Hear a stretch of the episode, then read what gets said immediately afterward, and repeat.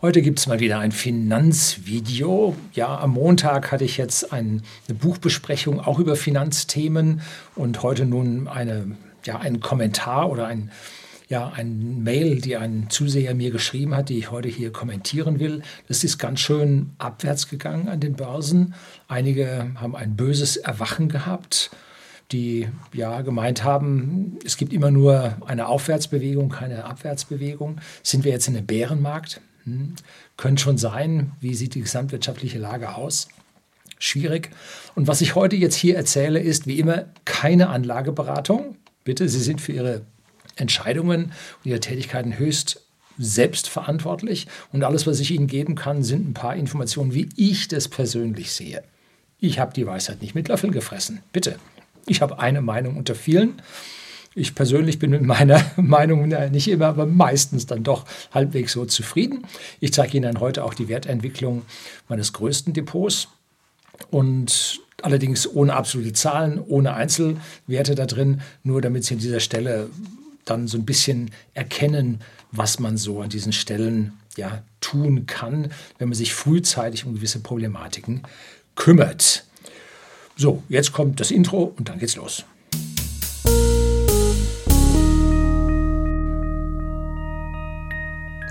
Guten Abend und herzlich willkommen im Unternehmerblog, kurz Unterblog genannt. Begleiten Sie mich auf meinem Lebensweg und lernen Sie die Geheimnisse der Gesellschaft und Wirtschaft kennen, die von Politik und Medien gerne verschwiegen werden. Und heute habe ich eine Mail vom 7. Mai, also gar nicht mal so lange her. Und da geht es um die wirtschaftliche Entwicklung. Sehr geehrter Herr Lüning, seit Jahren schaue ich mit Begeisterung Ihre Videos. Herzlichen Dank, geht runter wie Butter.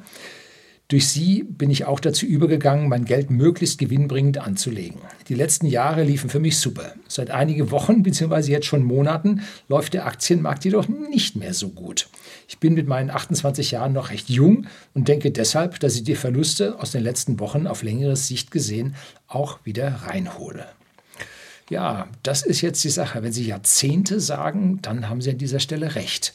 Es gibt Phasen, über zwei Jahrzehnte zum Beispiel, da geht es nicht nach oben. Ne? Da geht es an Aktienmärkten abwärts bzw. seitwärts, bis dann man wieder aus diesem tiefen Keller rausgekommen ist. Und das letzte Mal, wo man das sehr, sehr deutlich hat sehen können, war die Stagflation oder ist die Stagflation in Japan. Und Japan ist seit rund 40 Jahren in so einer Situation. Ja, rufen Sie sich mal Schaubild, ich habe da Finanzen.net für Nikkei rausgesucht über historische Kurse seit 1973 und da sehen Sie den Peak, den Sie hatten. Gut, der war etwas zu steil, aber auch das höhere Niveau, was dort erreicht wurde, ist noch lange nicht wieder erreicht worden. Und man braucht mitunter sehr, sehr lange, bis man diese Bärenmärkte, so heißt das, der Bär mit seiner Tatze schlägt alles nieder und der Bulle mit seinen Hörnern äh, wirft alles nach oben. Ne, also Bärenmarkt geht nach unten, Bullenmarkt geht nach oben. Jetzt weiter. Dennoch mache ich mir aktuell Gedanken über meine kurzfristigen Anlagemöglichkeiten. Zu Beginn der Corona-Krise sind die Kurse stark gefallen, jedoch haben sie sich wieder schnell erholt. Dies, obwohl dort schon vieles auf einen baldigen größeren Crash deutete. Seit Beginn des Krieges in der Ukraine haben wir einen stark volatilen Aktienmarkt. Die Kurse fallen stark und steigen langsam wieder, um dann wieder stark zu fallen. Dies war in den letzten Jahren eher umgekehrt. Kurze, aber große Kurzsprünge nach oben und langsame, nicht so stark fallende Kurse.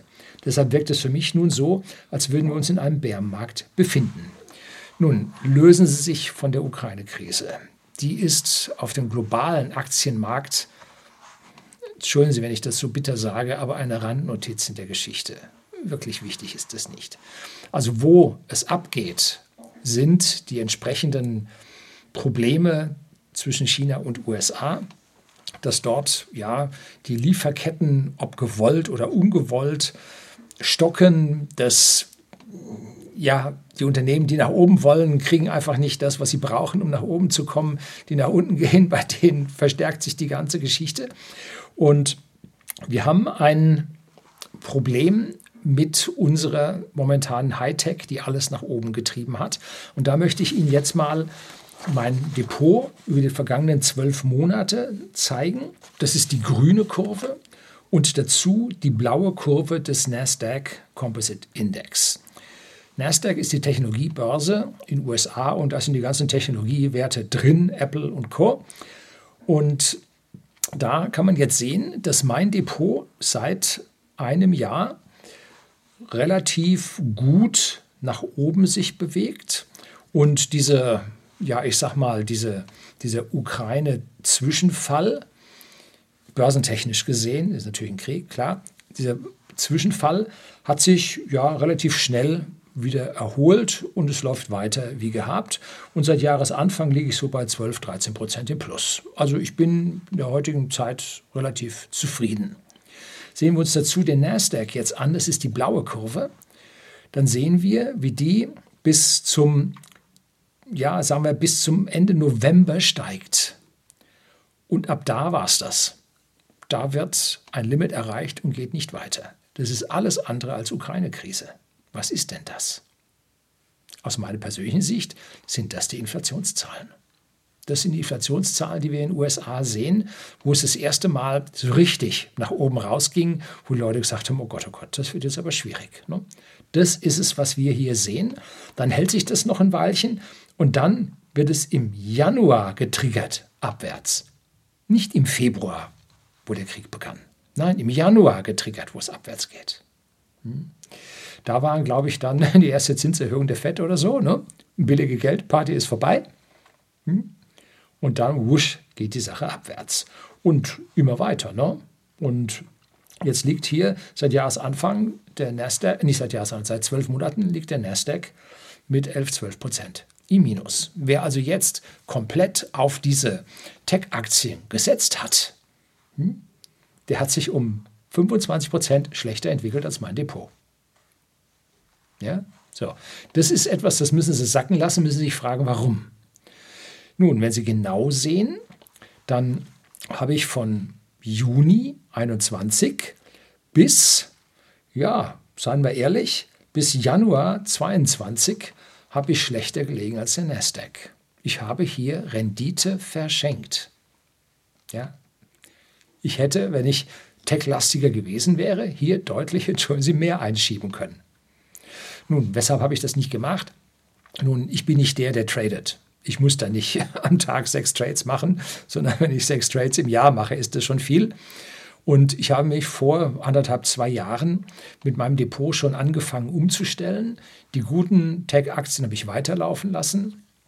Und die schlechteren Tech-Aktien, von denen habe ich mich schon getrennt und habe mich mehr in ja, soll ich das sagen, in Value-Aktien schon bewegt. Das war damals sicherlich ein Stück zu früh, aber ich bin lieber zu früh als zu spät. Hm? So. Wer es nun im Prinzip zum Jahreswechsel geschnallt hat, dass es jetzt also langsam schwierig wird mit Inflation und dass die alle nicht mehr so gut können und der Geldbeutel der Leute knapper wird, der hätte zum Jahreswechsel dann umgeschichtet und wäre dann gar nicht mal so schlecht gefahren. Gut, war nicht, äh, wer nun hier an der Stelle nun ein bisschen neidisch werden möchte, äh, keine Sorge, ich habe mehr als ein Depot und ein anderes Depot äh, sieht nicht so gut aus. Das liegt ungefähr bei Null und ein anderes Depot liegt leicht im Minus. Das sind aber glücklicherweise deutlich kleinere Depots. Ja, also da ähm, muss ich sagen, ähm, bin ich dann in Summe mit doch einem blauen Auge davon gekommen. Und jetzt schauen wir uns aber noch an, woran es liegt. Denn hätten wir jetzt nicht ein Invest stark diversifiziert, wie in meiner Videoserie über den Vermögensaufbau, die ich jetzt auf YouTube wieder freigeschaltet habe, können Sie wieder rein, weil der eine Strike jetzt wieder äh, abgelaufen ist, dann sehen Sie, was für Werte ich tendenziell dort betrachtet habe. Das sind also nicht die Werte, die ich gekauft habe. Es sind auch meine Werte drin, die ich gekauft habe. Nicht alle von denen, die ich gekauft habe, sind da drin. Also es ist eine Schnittmenge mit denen, die ich mir angeguckt habe, die, die ich gekauft habe und die, die ich nicht gekauft habe. Aber die Tendenz soll Ihnen zeigen, um was ich mich da gekümmert habe. Und wenn ich die jetzt mit dem Standard Poor's 500, das ist der breit gestreute US-Aktienindex über die 500 meist höchst kapitalisierten Unternehmen in den USA, vergleiche mit meinem Depot, dann liege ich hier nicht mehr ganz so deutlich besser wie äh, beim Nasdaq, sondern hier liege ich jetzt nur noch vielleicht um 15 Prozent, nicht mehr 25 Prozent, sondern 15 Prozent besser. Und da sieht man, dass die normalen Aktien in den USA auf einmal besser laufen als die Tech-Aktien. Also die Zeiten der Tech-Aktien sieht so aus, als wären sie vorbei. Zumindest mal für eine gewisse Zeit lang. Als ob sich jetzt hier das Fähnchen ein bisschen dreht und es nun anders ausschaut. So, also das sind hier Entwicklungen, die wir zur Kenntnis nehmen müssen und dass wir jetzt so zu glauben, ja, die Tech-Aktien kommen schon wieder und so weiter, muss jeder sich selber überlegen. Ich will Ihnen da nichts einreden, aber man sollte darüber nachdenken, was die wirklichen Treiber von diesen gesamten Entwicklungen sind und ob es an dieser Stelle so weitergehen wird oder nicht. Nun, also das muss an dieser Stelle jeder selber sehen. Doch kommen wir jetzt zurück zu dieser Mail. Nun kommen die Gedanken, die ich eigentlich mit Ihnen teilen möchte. Ich denke, die Rezession hätte bereits 2020 beginnen müssen. Entschuldigung, die Rezession hat 2020 begonnen. Es ging um mehr als 6 Prozent runter. Also 6,2, 6,5, 6,7, irgendwie sowas lagen die. Und zwar Bruttoinlandsprodukt von den EU 27 Staaten und der Eurozone. Wop ging die runter. Zwar wird offiziell gesagt, dass die 2021 dann diese 6% überwunden haben und sogar noch oben einen draufgelegt haben. Äh, ich habe da meine Zweifel, ob diese Zahlen nun wirklich der Realität entsprechen oder ob hier äh, bereits andere Effekte, die politisch gewollt sind, äh, hier reingekommen sind. Zum Beispiel schuldenfinanzierte künstliche Boomsituationen, die kein organisches Wachstum der Weltwirtschaft zeigen oder der europäischen Wirtschaft zeigen. Da habe ich Ihnen einen Link über Statista für diese Entwicklung des Bruttoinlandsproduktes in der EU und der Eurozone einen Link darauf gegeben. Durch die Corona-Beschränkungen war es den Leuten jedoch nicht, also Zitat, durch die Corona-Beschränkungen war es den Leuten jedoch nicht möglich, ihr Geld in Handel zu bringen. Gastronomie Gastronomie und Urlaub ist etwas, für das viele Menschen viel Geld von ihrem Einkommen ausgeben. Dieses Geld haben die Leute gezwungenermaßen investiert. So blieb die Rezession aus. Jetzt haben wir wieder einen kleinen Crash gehabt. Diese Mal, dieses Mal ist die, diese Mal hm, ist die Ausgangslage jedoch anders. Die Menschen können wieder viel Geld für Gastronomie und Urlaub ausgeben. Das bewirkt, dass ein Teil des Geldes aus dem Aktienmarkt herausgezogen wird. Nee, also das ist eine Sichtweise des Marktes, die meiner Sichtweise nun überhaupt nicht, überhaupt nicht trifft. Wir haben bei uns nur ungefähr 10 bis 15 Prozent Aktienbesitzer und die meisten davon haben über Aktienfonds, also aktiv gemanagte, in Anführungszeichen schlechte Aktienfonds investiert. Und an dieser Stelle sind die Leute nicht rein oder wieder rausgegangen diese 15 Prozent von uns, das ist ein Tropfen auf einen heißen Stein. Wir sind ja nicht die großen Anleger äh, auf der Welt. Das ist ja woanders dann passiert. Ne? Europa ist es auch nicht als Ganzes. Ne? Können die 6, so viel Prozent tatsächlich in 2021 durch die Reisetätigkeit und so wieder ausgegeben worden sein? Hm. Ich glaube den statistischen Ämtern und den Staaten an dieser Stelle nicht. Dann außerdem haben sich die Lieferketten, welche seit 2020 ins Stocken gekommen sind, noch nicht wieder normalisiert. So, und hier bin ich bei Ihnen. Das hat sich noch lange nicht normalisiert und aus meiner persönlichen Sicht soll es auch nicht so wirklich sich harmonisieren, sondern hier treten ein paar gesellschaftliche globale Kräfte ein Stück weit auf die Bremse und wollen nicht, dass das so weitergeht, wie es weiter, vorher weiterging. Warum? Hm, da denken Sie mal drüber nach. da tun sich Abgründe auf. Ne? Und an dieser Stelle, glaube ich, äh, liegt das Fake-Wachstum, was ich persönlich annehme, im BIP begründet. Die reichlich geflossenen Staatsausgaben durch die Geldflut von der EZB haben das BIP erhöht, aber es ist nicht wirklich was produziert worden. Das ist ein Sturm im Wasserglas, das ist kein echtes BIP. Das ist ein BIP auf massiven Schulden, noch mehr als sonst. So, jetzt geht es weiter. Hierdurch entsteht ein Markt, an dem mehr nachgefragt wird, als vorhanden ist. Nach meinem Verständnis von Marktwirtschaft bedeutet dies dann auch, dass die Preise steigen. Habe ich letztlich ein Video drüber gedreht, gebe ich Ihnen unten auch in der Beschreibung, wie die Inflation an dieser Stelle entsteht. Einmal kann sie über Geldwachstum, Geldmengenwachstum entstehen, aber auf der anderen Seite, aber wenn dann die Umschlaghäufigkeit nicht steigt, weil das Geld in Horte wandert, dann wird es keine Inflation geben.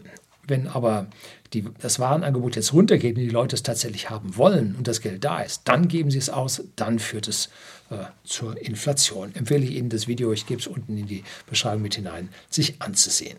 Die Preise für Baustoffe und Autos zeigen dies deutlich. Ich denke also, dass wir auf kurze Sicht circa ein Jahr auch weiterhin mit tendenziell fallenden Kursen rechnen müssen. Das reicht nicht. Das wird aus meiner Sicht länger gehen. Es sei denn, wir kommen in einen Crack-up-Boom. Ein Crack-up-Boom ist so definiert, ähm, Montag in dem Video über die Buchbesprechung von Florian Homm oder meine Buchbesprechung von dem, des Buchs von Florian Homm. Da habe ich den Cracker-Boom extra darauf hingewiesen, wie die Aktienkurse explodierten, aber nicht, weil die Unternehmen so viel wert wurden, sondern weil das Geld so wenig wert wurde. Wenn wir also mit der Inflation massiv weiterlaufen, die Inflation galoppiert, dann werden die Aktienkurse massiv ansteigen, weil das ja eine Repräsentation von Sachwerten ist. Geld ist bedrucktes Papier. Wenn die Leute in Sachwerte wechseln, werden sie dieses Geld für die Sachwerte ausgeben und dann werden die Sachwerte teurer, teurer und teurer werden, so wie das Geld immer weniger wert wird. Und Deutschland und Europa hat weltweit in diesem Reigen zusammen mit dem Ukraine-Konflikt den geringsten Einfluss auf diese gesamte Weltwirtschaft. Den größten Einfluss hat die Fed mit, ihrem, mit ihrer Zinsentscheidung. Das hat größten, den größten Einfluss. Wobei die Sache schwierig ist. Das ist also ziemlich dünnes Eis. Die USA mit ihrem Hightech ist zwingend erforderlich für China. Wenn die Chinesen die Hightech-Chips von USA nicht bekommen, geht es bei ihrem Fortschritt auch nicht so weiter. Ne? Wenn aber die USA die billige Fertigung aus China nicht bekommt, läuft es in den USA auch nicht weiter. Also die beiden sind auf Gedeih und Verderb aufeinander angewiesen. Und ob nun die USA stärker bei sich die Fertigung wieder hochfahren kann, das war ja schließlich das, was Donald Trump probiert hatte, oder äh, gerade im Strudel der Planwirtschaft der Demokraten versinkt, wo Gelder für alles Mögliche ausgegeben wird, bloß nicht für reale Produktion und reales Wirtschaftswachstum, nein, sondern eher für Ringelpiez mit anfassen, dann wird es also vergleichsweise schwierig für die USA. Und wenn China seinen stringenten Kurs weiterfährt mit Wirtschaftswachstum und Autonomiebestrebungen, dann wird es für die USA schlechter aussehen. Also da ist gerade ein Wendepunkt in der Geschichte erreicht, der momentan gar nicht so gut für die westliche Welt aussieht. Ist ein bisschen schwierig an dieser Stelle. So, jetzt kommt noch von ihm zum Schluss etwas. Äh, ich weiß, dass Sie in solchen Sachen keine beratende Aussage treffen. Dennoch würde mich interessieren, was Sie dazu denken. Nun, das war diese Mail. Ich stelle bereits mein Depot auf vermeintlich krisensichere Anlagen um und ne-, nehme damit auch in Kauf, dass meine Aktien bei Nicht-Eintreten meiner Markterwartungen weniger Gewinn zu haben als mit meinem bisherigen Depot. Ja, ich habe das schon ein Jahr vorher gemacht. Ne? Nur noch ein paar Worte zum Video. Reupload, Inflation, Geldmenge und rot-grüne Umverteilung. Auch wenn ich nicht auf jeden Pfennig achten müsste, so achte ich doch stark auf meine Ausgaben. Das macht immer Sinn. Ne? Macht immer Sinn. Der Grund, warum viele Menschen Inflation so stark wahrnehmen, liegt, denke ich, daran, dass die Preise für Lebensmittel und Haushaltswaren in den letzten Jahren eher gefallen statt gestiegen sind. Nun steigen sie jedoch an und das ist für die Menschen so ungewohnt, dass, dies als Bedrohung, dass sie dies als Bedrohung wahrnehmen. Beziehungsweise, dass sie dann auf andere Dinge verzichten müssen, die sie bisher lieb gewonnen haben und worauf sie eigentlich nicht verzichten wollen. Ne? Der Wirtschaftskreislauf in der EU läuft so, wir stellen einen Haufen Zeug her, was die Welt will, dafür bekommen wir Geld und dieses Geld tragen wir dann als Touristen in die Südländer und geben es dort für Hotels und Essen aus, zwischendrin für die Flugzeuge und ja, geben es wieder aus. Und damit fließt das Geld zurück. Das ist das gleiche wie früher oder wie auch heute noch der Petrodollar und wir produzieren Zeug, kriegen Geld dafür und damit äh, kaufen wir von äh, den arabischen Staaten das Öl, mit dem wir dann wieder Sachen produzieren können. Also das Recycling des Petrodollars, das Recycling äh, unseres Produktionsdollars gegen Tourismus. Und wenn man jetzt hingeht und die Leute nicht mehr durch politische Lockdowns dieses Geld ausgeben lässt, dann haben die Südstaaten nichts davon bei uns. Ne? Dann muss der Staat uns das Geld wegnehmen und muss es per Transfer da unten hingeben. Ne? Am Ende hat man eine freie Marktwirtschaft, wo der Einzelne entscheidet, wo er seinen Urlaub hinmacht, wo er hinfliegt, wo er seinen Urlaub zubringt wie viel Trinkgeld in Anführungszeichen er dort gibt, hat man gegen eine staatliche Umverteilung, die von Brüssel entschieden wird, eingetauscht. Ich halte das nicht für richtig, weil der Staat immer der schlechtere Wirtschaftler ist als der private Mensch. Ne? Vor allem, wenn die Bedürfnisse des privaten Bürgers, des einzelnen Bürgers an dieser Stelle nicht so befriedigt weil manche Leute meinen, sie wüssten es besser, als es das Individuum weiß. Dieser Meinung bin ich nicht. So, ich würde mich sehr freuen, wenn Sie mir Ihre Ansicht zu meinen Gedanken mitteilen würden. Mit freundlichen Grüßen. Ja, das ist hiermit getan. Herzlichen Dank fürs Zuschauen. Ich freue mich, wenn Sie hier wieder einschalten.